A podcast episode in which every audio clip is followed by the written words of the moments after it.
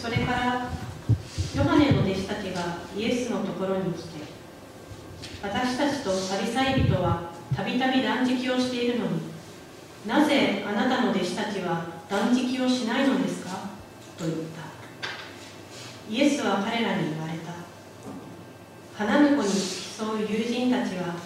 花婿が一緒にいる間悲しむことができるでしょうか？しかし彼らから花婿が取り去られる日が来ます。その時には断食をします。誰も真新しい布切れで古い衣に継を当てたりはしません。そんな継ぎ切れは衣を引き裂き破れがもっとひどくなるからです。また人は新しいブドウ酒を古い皮袋に入れたりはしません。そんなことをすれば皮袋は裂けブドウ酒が流れ出て皮袋もダメになります。新しいブドウ酒は新しい皮袋に入れます。そうすれば両方とも保てます。イエスがこれらのことを話しておられると見よ一人の怪盗司が来てひれ伏し私の娘が今死にました。でもおいでになって娘の上に手を置いてやってください。そうすれば娘は生き返りますと言った。そこでイエスは立ち上がり彼について行かれた。弟子たちも従った。すると見よ12年の間長血を患っている女の人がイエスの後ろから近づいてその衣の房に触れた。この方の衣に触れさえすれば私は救われる。心の内で考えたからである。イエスは振り向いて彼女を見て言われた。娘よしっかりしなさい。あなたの信仰があなたを救ったのです。するとその時から彼女は癒された。イエスは街道司の家に着き笛吹く者たちや騒いでいる群衆を見て出て行きなさい。その少女は死んだのではなく眠っているのですと言われた。人々はイエスを嘲笑った。群衆が外に出されるとイエスは中に入り少女の手を取られた。すると少女が起き上がった。この話はその地方全体に広まった。本日はこの箇所から「はち切れる命を与えるイエス」と題してメッセージしていただきます。今日はマタイの福音書9章14節からお話ししますけれどもよくよく聖書を見るとですね3000数百年前に記されたデビキ等の記事にですね驚くほど詳細な感染症対策が記されている。有名なのは、まあ、現在のハンセン病との類似性が見られるサハラのことです。同時に今日のテーマになっている死体に触れることや出出血性疾患との分離規定がありました。また社会的にはですね、えー、ローマ帝国の片方を担ぐような酒税人とのですね、えー、分離が強く進められました。さまざまな意味での汚れそれは私の体も交わりも腐敗させる恐れがあります。ところがイエス様は不思議にですね、えー、主税人や罪人と一緒に食事をしたばかりかですね長血を患った女や死体に触れることを全く躊躇しなかった。それはある意味でイエス様の命の命と清さが死の力と汚れを飲み込んだと理解できます。前々回やった修繕人マタイがですね修税所から立ち上がったという言葉立ち上がるという言葉はですねあの復活と同じ言葉が用いられる。だからあマタイがですねイエス様に従ったということの中にマタイがですね命の歩みイエス様にある命の歩みへと招かれると理解することができます。ただその新しい命は当時の立法学者の教えの枠にはまるようなものではなかった。それが今日新しいブドウ酒新しい皮袋にという教えにつながっていきます。今ですね世界中が恐れにとらわれている。それに対して私たちが科学的な健全な対策は必要なんですけれども同時に最近言われているのはウイルスより怖いのは恐怖心理だ。ね。この恐怖心理が社会を壊しかえって人々を死に追いやる。実は今も自殺で亡くなる方の方が多いのではないかなと思います。私たちはイエスにある命の死が力が死の力を打ち破ったという復活信仰を忘れてはならない。人との社会的な距離を保つことは一時的手段に過ぎない。キリストにある命の力を忘れると恐怖の力に飲み込まれ愛ではなく怒りと不安が心を萎縮させてしまうことになります。9章9節から13節のところでイエス様が主税人マタイの家の客となってそこで食事会が開かれたっていう話。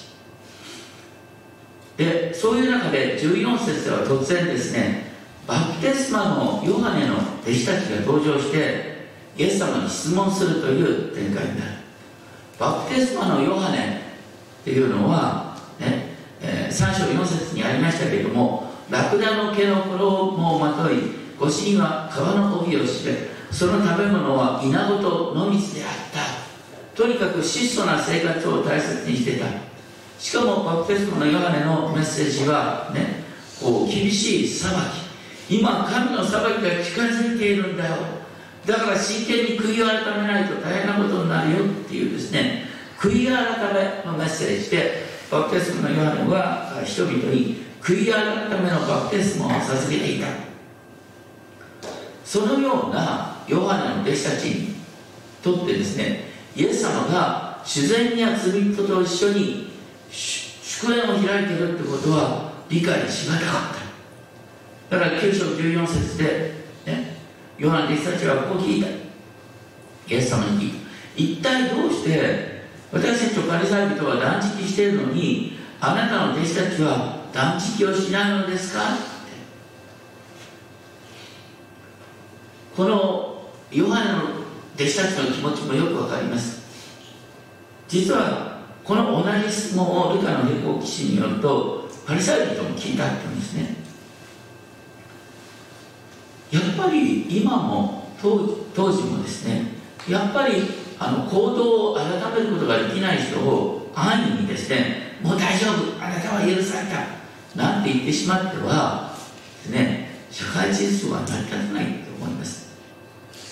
だから、ね、そういう人々に反省を迫るっていう意味。で一緒に反省をしようという意味で断食。断食はですね要するに悔い改めの表現としての断食っていうのが大切にされていた。だからねその簡単にですね許しを宣言するんじゃなくてそうやって断食によって行動を改めようというですね訓練が必要なんだよっていうことを当時の人々が考えた。それは本当にその通りだと思います。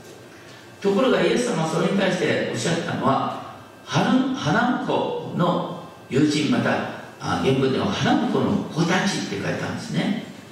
花婿の子たち。だからイエス様の弟子となった人々はですね花婿が彼らと一緒にいる間イエス様が一緒にいる間、ね、救い主が来たんだから救い主と喜ぶべきでしょしかし彼らから花婿が取り去られる日が来る。それイエス様の十字架を指している。その時には断食する。イエス様の救い。それはイエス様によって神の国がイスラエルに始まっている。っていうことだった。マタイの4章16節でイエス様の現れの意味がですね闇の中に住んでいた民は大きな光を見る。死の影の地に住んでいた者たちの上に光が昇る。新しい時代天の御国が始まるっていうのがイエス様の現れだった。だからまさに今結婚式を祝う時なんだよ。それなのになんでね葬式のようなことをしようとするのかって日本語で悔い改めって訳される言葉僕は本当に悔い改めっていう訳よりは改心とかね心の方向転換って訳してほしい。ギリシャ語ではメタノイア。メタノイアは心の方向転換なんです。しばしばですねあの反省のしすぎがかえって人間をダメにするってことがあるんです。わかります？あの人間はまあ左脳で論理的に考えるけど右脳は感情をですね司るっていうでしょ？で反省のしすぎっていうのはどういうことかっていうとですね過去の失敗を繰り返し思い起こす。過去の失敗を繰り返し思い起こしたらですね右脳の方ではですね理屈を考えるように嫌な思い出をとにかく繰り返し思い起こすそして頭の中に残るのは嫌な思い出なんです。また自己嫌悪感なんです。自己嫌悪に苛まれてる人が自分の行動を改める力を持つかっていうと持てないんです。ね、よくですね親が必死になって子供を折檻し子供の行動を改めようとする。でも子供に残るのは何かっていうと親からきつく叱られた。私は親から愛されてないかっていう記憶なんですね。それよりは本当に子供に対する愛情が伝わった上でね本当に具体的にこの行動を変えようっていうんだったら通じるんだけども子供の中に残るのはなんかあの日は嫌だったっていう記憶だけでなんで叱られたのかっていうのが理解できない。だからイエス様はここで何よりも強調してるのはイエス様にあって今新しい時代が始まったんだ。それを見ようよ。それを喜ぼうよ。そしてイエス様にある喜びを味わうところから喜びを味わった結果としてあなたの行動が変わるんだよっていうことをイエス様はおっしゃろうとしたんです。日本人はこのパーティー祝いをするっていうのが本当に不得意。ね。先日ねあエリザベス女王がですねイギリスと話してた時にねこういうふうに言ってた。こういう時だからこそねイギリス人はジョークを大切にしなきゃいけないんだこうねなんか日本人もこういう時だからこそ本当にですねジョークを思い起こしてですねあの危機の状況とともにですねあの楽しむということを考えなきゃいけないのかなということを思います。そういう中で次のポイントですけれどもですね9章16節からですね誰も真新しい布切れで古いくるみに衣に継ぎ当てたりはしません。そしてその継ぎ切れは衣から離れてしまい破れがもっとひどくなるって書いてありますがこの継ぎ切れっていう言葉は賭けを満たすものっていうふうに原文で書いたんですね。だから言ってることは何かっていうとあのこれ社会的なことここに賭けがある。この賭けをね、えー、こう継ぎ合わせようって言ってであのね、えー、若いのを連れてこようとか言ってここのところで賭けをですね継ぎ合わせようとすると若い人の命だとかですね生まれたばかりのあのいわゆる信仰的に生まれたばかりの人っていうのはなかなかパターンにはまらないからかえってですね古い伝統なんかも一緒に壊してしまうっていうことを言おうとしてるんだと思います。だから古い子供をですね新しいですね布切れで、えー、覆うとするとかえって問題になるよっていうことを言って。それと同じ文脈の中でですねえ誰も新しいブドウ酒を古い皮袋に入れたはしない。この実はね新しいブドウ酒っていう翻訳の問題でもあるんですけどもあのドイツ語の聖書ではですね新しいブドウ酒と言わずに若いブドウ酒をね古い皮袋に入れたりはしない。あのギリシャ語の新しいには2つのですね、え異なったギリシャ語があるんですね。時間的な新しさ。これはネオスですね。これは若いと訳した方がいい。若いブドウ酒ですね。また未成熟なブドウ酒です。でそれに対して新しい皮袋っていうのは質的な新しさ。これはカイノスっていう言葉を使う。だから若いブドウ酒を新しい皮袋に入れるでしょ。でも若いブドウ酒を古い皮袋に入れるとね若いブドウ酒はこれから発酵してで二酸化炭素を出していく。だから古い皮はそれに耐えきれずに破れてしまうよ。実はあのブドウ酒っていうのは、まあ、当時ですねあのブドウの保存方法っていうのはブドウ酒にしてですねブドウ果汁を保存するしかないんですよ。だからねブドウ果汁ブドウを絞ったものをですね皮袋新しい皮袋に入れ入れて一緒に成熟させていくんです。だからね、えー、新しいまた若いブドウ酒と新しい皮袋一体なんです。切り離せないんです。でそれを開ける時にはこれは一緒に飲むしかない。こう一気に飲むというかね。そういうあの一体のものであるということなんですね。でしかもここで新しいブドウ酒だからいいって考えるととんでもない間違いでルカの福音書5章39節を見るとですねこれの結構聞いて誰も古いものを飲んでから新しいものを望みはしません。古いものが良い。一般的にね古いブドウ酒の方がいいんです。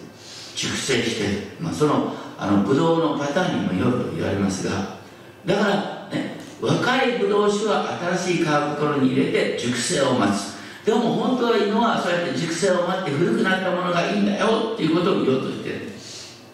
じゃあこれをねどうやって適用できるかっていうとねあのだから若いブドウ酒新しいブドウ酒っていうのは新しい教えの話じゃないんですね。だから若いブドウ酒っていうのはパリスあのとマタイだとかですね。主税人から今ねどっちかというとまっとうな道になった人ね。ヤクサからクリスチャンになった人。それが若いブドウ酒なんですよ。そのですね最近まで全く違った生活をしてた人がですねこれ伝統的な教会のカルチャーの中に入ってですね馴染めるかというとなかなか馴染めない一生懸命やろうとするんだけどもねあのうまくいかないっていうことがあるってことですね。まああの古いものがいいっていうんでまあ私もドイツにいたせいでですねなんか400年前500年前のですね古いドイツコラールを紹介したりなんかしますがなかなかですね新しい若い方々にですねこうしっくりこないっていうねメドルの部分がありますよね。でも古いものがいいんだよ。って言いたい。だけどねついていけない。そういう時はねまさにね若いブドウ酒新しいブドウ酒は新しい皮袋にねコンテンポラリーなものから入っていってね徐々に古い教会音楽の良さもですね徐々に味わっていただくっていうですねそういうプロセスがある。だからですね言ってることはあの当時のですね改心したばかりのですね主税人なんかをですねこのこう古いカルチャーに合わせようとするとようダメになっちゃうよっていうことを言おうとしているってことですね。とにかく古いものはいいんだけどもね若いブドウ酒は新しい皮袋に入れるってことが大切なんだよっていう組み合わせの問題を言ってるってことですね。そして9章の18節からのところですね。これはマルコとかルカの記事の方がずっと詳しいんですけれどもマタイはとても簡略化した形で表現しています。9章18節19節。イエス様がこれらのことを話しておられると見よ。一人の街道塚さが来てひれ伏して私の娘がたった今死んだところです。しかしお越しくださりあなたの手を娘の上の上に手を置いてやってくださいそうすれば光りますと言った。そこでイエスは立ち上がり彼についていかれて弟子たちも従った。っていうこと。ルカの8章40節を見ると主の前にひれ伏したのはヤイロという街道司。街道司っていうのはあの当時ですねシナゴーグの礼拝全体を取り仕切るですねあのこう宗教的経営者であり人々から尊敬されている人々です。そういう人がイエス様の前にひれ伏したそれは本当に前代未聞の状況。彼の一人娘12歳ぐらいであったという子が死にかけていたからだ。あ実はこれ悩んでしまうのはルカの方とかマルコの方では死にかけていた。死ぬところであったって書いてあるのに、えー、マダリの方では私の娘がたった今死んだところです、ね、どういう関係なんだよ。とね。多分ね周りの人々はねこう娘は死んでないと思ってるんです。でもお父さんの方はですねもう死んだっていう覚悟を決めてだけどだけどイエス様だったらね死んでもあのいや復活させることができるんだ。そこまでの信仰を持ってイエス様にすがったんだと思います。まあとにかく周りの人はこの子はまだ死んでないと思ってるから急いでねその娘のこの街道司の家に行こうとする。みんなが群衆がイエス様に押し迫って向かっていくっていうこと。そういう中でですね9章20節すると見よ12年もの間長血を患っている女がイエスの後ろから近づいてその衣の房に触れた。このヤイロの娘と同じ年月苦しみ続けた。女の人がいた。で長血っていうのは何かというとですね、えー、当時ですね日報では女性はですね月経の7日間ですね引きこもりが命じられていたんですけれどもそれがずっと続くっていうことですから長い日数にわたって血の漏出がある。それで長い日数にわたって血の漏出がある人はですねその人が触れたものは全部汚れるということなんです。その人は人との距離を保ついわゆる最近流行る社会的距離を保つ必要がある女性がこの長丁を患った女の人です。その人が座った椅子に座ることはできない。ね。その人が触れたものに触れちゃいけないということになってた。だから普段だったらですねこの女の人はね長きを患った女の人はイエス様に近づくことができないんです。でもねイエス様の周りに群衆が疑いして誰が誰か分かんない状態。ね3密の状態になってるから。だからですねこの木に応じてでですねこのあの女の人が後ろから近づいていった。しかもこの女の人はですねマルコの並行記事では多くの医者からひどい目に遭わされて、ね、もう自分の持ち物を皆使い果たしてしまったっていうですね貧しい身なりで。だからこの人ばかり、ね、イエス様に近づいて後ろから近づいたそしてイエス様の衣に触れたってことイエス様の衣の房に触れたって書いてあるんですけどもこの衣の房っていうのは何かというとですねタリスと呼ばれるですね、えーと、祈りの装束の4隅についてる房なんですね。そこに青い紐がついている。民数記に書いてあるんですけどこれはね主の全ての見教えを思い起こして自分を誘惑から守るっていうですねそういう意味があったんです。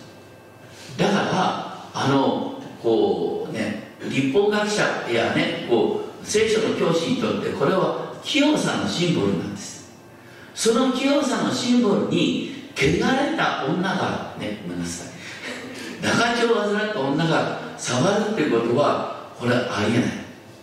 もしねそれがイエス様じゃなくてパリサイ人であってねパリサイ人の衣の房に間違ってですね長血を患ったあ女の人がですね触れたとなるとですね。これは本当にとんでもないスキャンダル、うん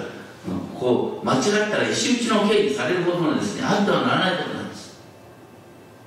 ところがこの女の人は不思議にねこう思ったんですね。この方の衣に触れさえすれば私は救われる自分で自分に語っていた。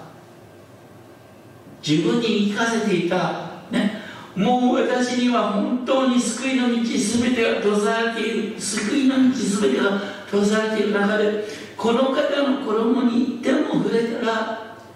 癒される。私にはそれしか残ってない。そして哀れみ深い神様はそれをも可能にしてくださるということを信じたということなんです。そしてイエスこの彼女がイエス様の衣に触れた時に、ね、他の福音書では血が、ね、止まったって書いてあるんですけどもここではですねあのイエス様ご自身が主導権を持ってこの女性を癒されたっていう面を強調するためにイエスイエスは振り向いて彼女に言われた。娘をしっかりしなさい。あなたの信仰があなたを救ったのです。おっしゃった。という流れになっていきます。どちらにしてもこの女性はねレビットの規定から見ると汚れている。でもイエス様は清さに見せている。だからイエス様の清さがこの人の汚れを飲み込んだというふうに考えることができる8章17節でですねイエス様の癒しの御業が彼は私たちの煩いを担い私の病を負うという意味がある。って書いてありましたまさにだからイエス様の清さがこの人の汚れを飲み込む。そういう形で彼女に癒しがあった。のかなと思います。それにしてもイエス様が、ね、この女の人に向かってあなたの信仰があなたを救った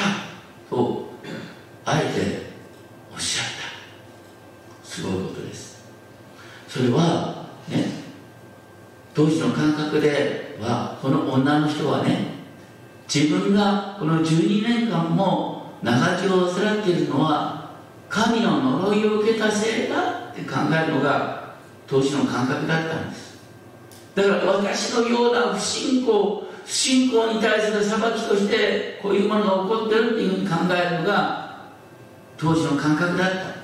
それに対してイエス様はあなたの信仰があなたを癒したんだって言った。不信仰の結果として長血を患ったんじゃない。神様はあなたに試練を与えたけども試練その試練を通してあなたの信仰を養ってくださった。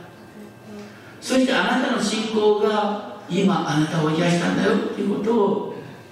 イエス様はおっしゃった。その信仰とはどういう信仰かっていうとローマ人の手紙の4章17節18節でアブラハムの信仰はこういうふうに書いてある。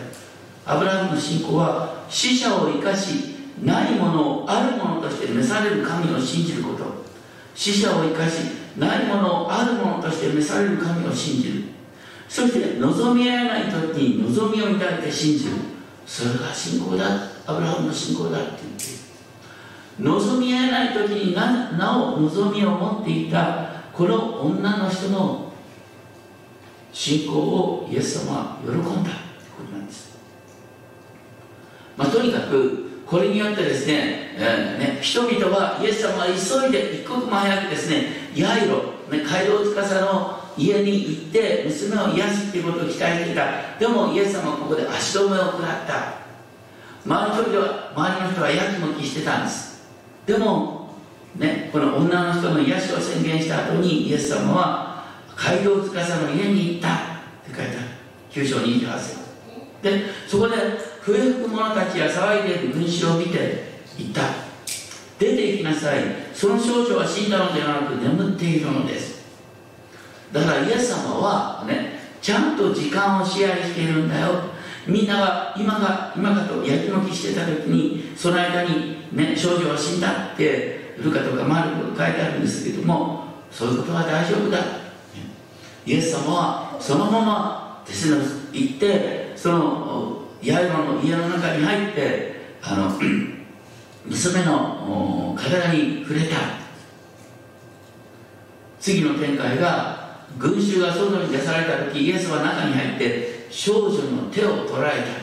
すると少女は起き上がった。なんでマタイがですねこれほど簡潔に書いてあるかっていうとこのイエス様の行動はヤイロがですね街道司が期待した行動そのものなんですね。かつてですねこう街道街道司は何と言ったかっていうとねおいでになって娘の上に手を置いてください。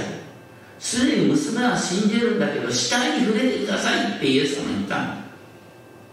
死体に触れてください。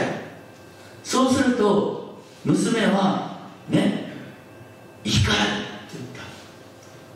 その街道司が言った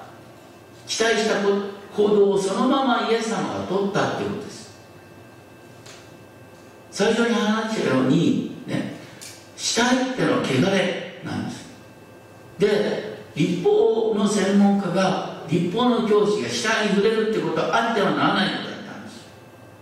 そうするとその後ね7日間こもるかなんかして、まあ、とにかくですねあの人々に聖書の教えもできなくなったそれが当時の規定だった。ところがイエス様はその汚れ死体に触れることによって何が起きたかと復活が起きた。ここで彼女がですね娘は起き上がったって書いてある。起き上がったって書いてある言葉はこれはもう復活の言葉なんです。さっきねマタイが修正書から立ち上がったこれも復活の言葉。で少女がですね起き上がった。これも復活の言葉なんです。聖書にはいろんなところに復活を示唆する表現が書いてある。とにかく死体に触れた時に命死体で影響を得る代わりに命がそこに再び芽生えた。この話はその地方全体に広まった。当時の人々は、ね、エリアやエリシャが死人をも癒した生かした死人をよみがらせたって話をみんな知ってます。ですからエリアエリシャのような人が現れた。まさに神の救いの時代が到来したってことを人々が喜んだってことですね。でこの3つの福音書全てにですねこの街道司の娘の癒し娘の復活とですねよみがえりと長地の女の癒しがセットになってるんですね。イエス様がこの街道司の娘をね、えー、復活させ、ね、生き返らせずに行くっていうプロセスの中で人々がイエス様の周りに集まった。人々が周りに集まったからこのね長血を忘れた女は後ろから隠れてイエス様に近づくことができた。実はこの2人の女性の癒しっていうのは切り離せない関係なんですね。それが本当にストーリーとしてイエス様は後ろから近づいてきた女の人の、ね、痛みに本当に敏感に、ね、こう気づいた。イエス様の注目の奇跡と言われますけれどもそれに気づかれたっていうこと。そしてイエス様はね本来だったら死体に触れてはいけないのに死体に触れることによってこの人を復活させた。この女の人を復活させたっていうことが書いてあります。ただね当時としてはイエス様はこのように次から次と汚れに触れることによってどういうことになるかというと十字架にかけられるということになるんですね。当時の感覚からしてあれはですね。日本の常識に反することを取った結果としてイエス様が偽預言者として十字架にかけられていくっていうことになる。でもそれはイエス様が私たちの煩いを担い私たちの病を負うというプロセスでもありますそしてイエス様がそのように十字架に向かっていくことができたのはどうしてかっていうとヘブル人の手紙12章2節によるとご自分の前に置かれた喜びご自分の前に置かれた喜び復活をイエス様は知ってたゆえにね神は私をよみがらせてくださるという復活をイエス様は確信してたがゆえにねこの汚れに向かいまた十字架に向かうことができたんだよっていうことが書いてある私たちの生きる姿勢もですね同じようにヘブル書12章2節にありますが信仰の創始者であり完成者であるイエスから目を離さないでください。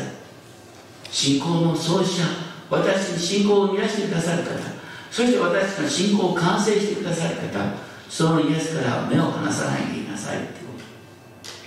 と。今日一番最初に読んだ支援30編4節5節ではですね主の清さを覚え主に感謝せよと訳すことができる。主の清さを覚、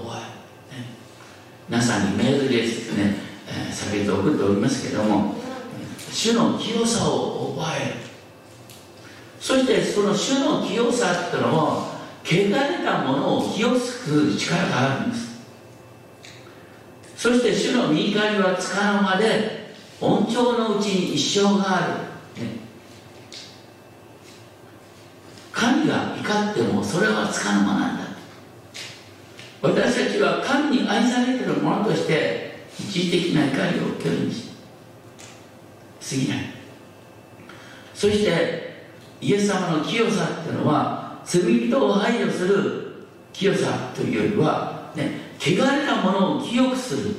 汚れたものを清い領域にそして死んだものをよみがらせるイエス様の清さ力なんだ。それがこう支援。30編では夕暮れには涙のうちに過ごしても朝明けには喜びの叫びがある。また主は嘆きを踊るに変える。復活の力がすでに支援30編に書いてある。それをイエス様がご自身の癒しの宮さとして表したんだということを覚えたいと思います。お祈りをしましょう。天のお父様あなたはイエス様において新しい時代神の国をもたらしてくださいました。イエス様は汚れたものに触れることによって清くしてくださいました。死んだ体に触れることによってそこに命を復活させてください。イエス様は全てを逆転する力をお持ちです。私たちも肉体的には確かに死に向かっていますけれどもでも復活の命はすでに私たちのうちに集まっています。どうかキリストにあって復活の命がすでに始まっているんだ。だから悲しが悲しみがあってもそれは喜びに変えられるんだ。神様の叱責を受けているように感じもそれは生涯が主の恩寵に包まれているということを理解するきっかけに過ぎないんだ。本当にキリストにあって新しい時代が到来しているということを覚えさせてください。そして私たちも周りの人々本当に最近信仰に導かれた方を含め新しい科学とまた若ごめんなさい。新しいブドウ酒また若いブドウ酒は新しい科学のに見れるということで本当に一緒にその人のリズムを尊重しながらその人の生き様をその人の感性を尊重しながら共に成長していくという歩みへと導いてください。どうか私たちがこの教会において命を味わうことができますように。命の復活を味わいながら共に過ごしておくことができるよう導いてください。尊き主イエス・キリストの皆によって祈りします。アーメ